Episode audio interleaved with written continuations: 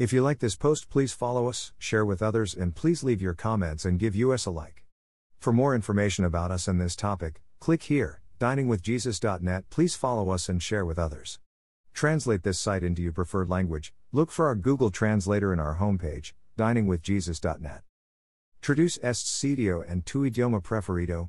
Busca nuestro traductor de Google en nuestra página de inicio va, diningwithjesus.net. From Pastor Chris White. We trust the Holy Spirit is doing His work in your hearts. The Lord bless you all, have a beautiful, joyful day. El Señor Las bendiga. Ephesians 4 26 27 says, Be angry and do not sin, do not let the sun go down on your anger, and give no opportunity to the devil. ESV. Paul gets practical in the latter half of the letter to the Ephesians. In this section, he exhorts believers to tell the truth to each other, be angry without sinning, stop stealing, work so they can give to others in need, Use their words to edify others, not grieve the Holy Spirit, put away sins such as anger, be kind to others, and forgive others just as God has forgiven them. In Ephesians 4:26, we have the command to be angry and yet do not sin. ESV. This statement is probably a reference to Psalm 4:4, tremble and do not sin.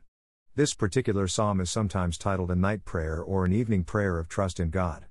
Verse 4 continues, When you are on your beds, search your hearts and be silent. Perhaps this part of the psalm was meant to help the prayerful reader resolve any anger issues in the heart before going to bed. Paul uses this Old Testament passage as a springboard for his command to not let the sun go down on your anger.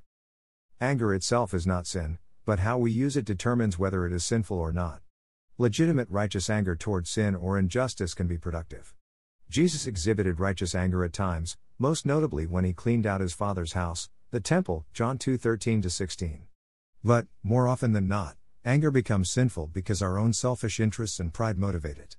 Someone or something offends us, and we lash out. We end up saying and doing things that we ought not. Anger rooted in our own sinfulness is dangerous and destructive to others and to ourselves. One thing that can turn anger into a sinful attitude is to allow it to continue to fester instead of acting on it in a righteous manner. Our exhortation is to not let the sun go down on our anger, or, as the NIV has it, do not let the sun go down while you are still angry. To allow a period of anger to be unreasonably prolonged is to give the devil a foothold. Ephesians 4:27. The Bible has many warnings against the improper use of anger. In the same chapter as we are told not let the sun go down on our anger, we have a command to put away anger. Ephesians 4:31.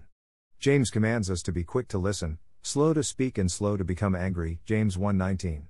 David writes, "Refrain from anger and turn from wrath. Do not fret; it leads only to evil." Psalm 37:8. Solomon adds his wisdom Do not be quickly provoked in your spirit, for anger resides in the lap of fools. Ecclesiastes 7 9. The book of Proverbs echoes the cautions about anger whoever is patient has great understanding, but one who is quick tempered displays folly. Proverbs 14 29. And good sense makes one slow to anger, and it is his glory to overlook an offense. Proverbs 19:11, ESV. Anger must be controlled, and we should never use it to sin. If we do become angry, we should deal with the anger and its root quickly and then promptly put it away from our lives. We should strive to keep short accounts and forgive those we need to forgive in a timely manner, before the sun goes down.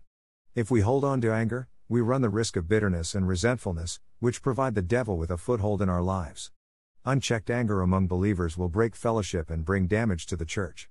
We must be careful to heed the closing exhortation of Ephesians 4 Be kind and compassionate to one another, forgiving each other, just as in Christ God forgave you. Ephesians 4:32.